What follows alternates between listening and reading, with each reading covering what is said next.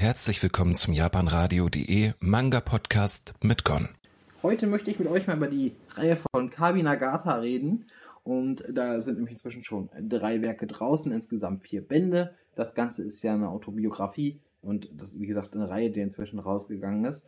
Ähm, der erste Titel wäre tatsächlich dabei Meine lesbische Erfahrung mit Einsamkeit. Ist ja damals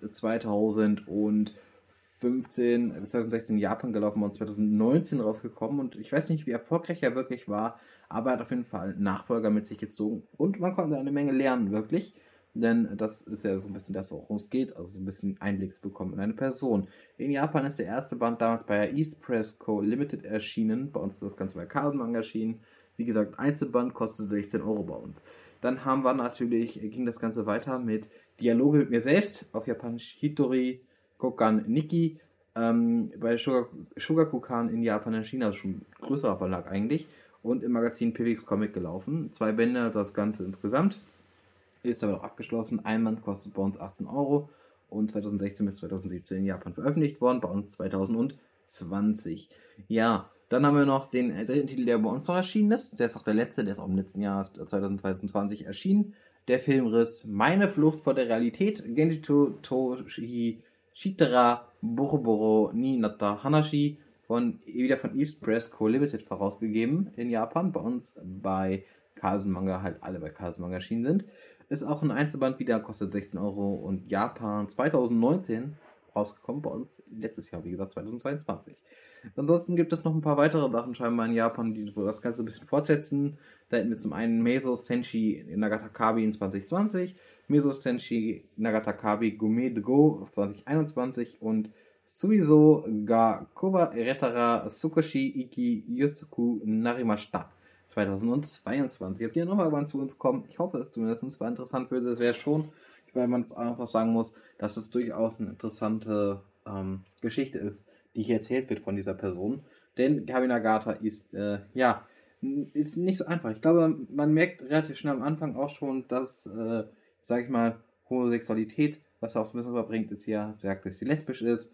Und dass sie natürlich das auch irgendwie so eine Art Stigmata für sie empfindet, weil das gar nicht so einfach ist für sie, ähm, das halt einzusortieren. Sie ist halt nicht in dieser Norm, bricht ihr Studium ab, jobbt erstmal, ähm, hat Depressionen, hat also wirklich auch psychische, starke psychische Probleme, ähm, die sich auch im Manga, Verlauf des Mangas immer mal wieder durchschlagen. Und deswegen es quasi immer auch mal einen Fortschritt zwischendurch gibt, aber auch sehr viel Rückschritt wieder gibt. Und ich glaube, das macht den Manga auch irgendwie so besonders irgendwo, ähm, dass er das halt sehr, sehr gut rüberbringt, halt sehr, sehr direkt, sehr, sehr nah, weil sie das erzählt. Sie schreibt dann auch über ihre Zweifel an sich und auch, dass sie damit Geld verdient, quasi, dass sie ja nicht nur über sich schreibt, sondern auch über ihre Umgebung, über ihre Liebsten, über ihre Nächsten, also über ihre Familie und alles und dass das natürlich auch jeder in dem Ort scheinbar, in dem sie wohnt, so mehr oder weniger so mitbekommen hat, wer das quasi veröffentlicht hat und wo es herkommt. Ähm, aber auf der anderen Seite muss man sagen, es ist auch einfach so ein bewegender, bewegender Moment, so ein bisschen zu sehen, von wegen, wie sie versucht halt irgendwie voranzuschreiten, währenddessen sie irgendwie ihre halt ihre ganzen Probleme irgendwie mit sich rumschleppt irgendwie und dann versucht das immer wieder mal die Probleme quasi loszuwerden, aber es irgendwie auch gar nicht so einfach ist. Und ich glaube, jeder, der so ein bisschen psychisch erkrankt ist, kann das nachvollziehen und auch, wenn man sich außerhalb der Norm verhält, sage ich mal, also wenn man jetzt lesbisch ist, was jetzt ja für viele immer noch, sag ich mal so, eine, nicht normal ist, obwohl es eigentlich ganz normal sein sollte und das auch für mich ganz normal ist, aber ja, ähm, und das kriegt der Manga halt nicht ganz gut rübergebracht, aber es geht auch allgemein um Themen wie Einsamkeit, es geht um Themen wie Nähe, es geht um Themen, die einfach so einfach jeden von uns, glaube ich, auch bewegen, denn jeder von uns möchte gerne das Gefühl von Nähe empfinden, jeder von uns sucht ja irgendwie dann doch noch Bestätigung auch einfach für das, was man tut. Ähm, also sind ganz alltägliche Probleme, die sie zum Teil hat, nur dass sie das zum Beispiel viel schwieriger meistern kann und auch viel schwieriger damit umgehen kann oder auch viel schwieriger annehmen kann, manche Sachen auch einfach positive Sachen als andere, weil sie halt einfach ihre Probleme hat und das macht der, zeigt der Manga recht gut. Ne, das, das muss man sagen. Wie gesagt, storymäßig ist der Manga eigentlich ganz interessant, wobei ich auch da finde, dass der erste Band so die stärkste Band war und dann die anderen sind immer noch sehr solide, aber nicht mehr, nicht daran, manche nicht mehr daran reichen können für mich persönlich. Aber trotzdem, wenn man halt sagt, okay, der erste hat mir gefallen, dann sollte man sich auch die anderen natürlich einmal anschauen. Ich weiß, dass die preislich relativ teuer sind, alle insgesamt. Also das kann ich, finde ich auch persönlich. Aber was man dafür halt bekommt. Du kriegst einen relativ Großformat, du hast so einen Softcover-Umschlag, so, so einen richtigen, richtigen Einschlag. Also das ist richtig schön gemacht, finde ich persönlich. Sieht auch echt gut aus. Und ähm, du hast halt überall farbig, so, so, es ist nicht dieses klassische vollfarbige, sondern es ist halt schon mit Farbdruck drin, so meistens halt pink und weiß hast du relativ viel. Ähm, es ist auch ein bisschen schwarz dabei, aber es ist zum Beispiel kein Rot, kein Blau oder irgendwas oder Gelb, sondern es ist halt schon sehr monofarbig.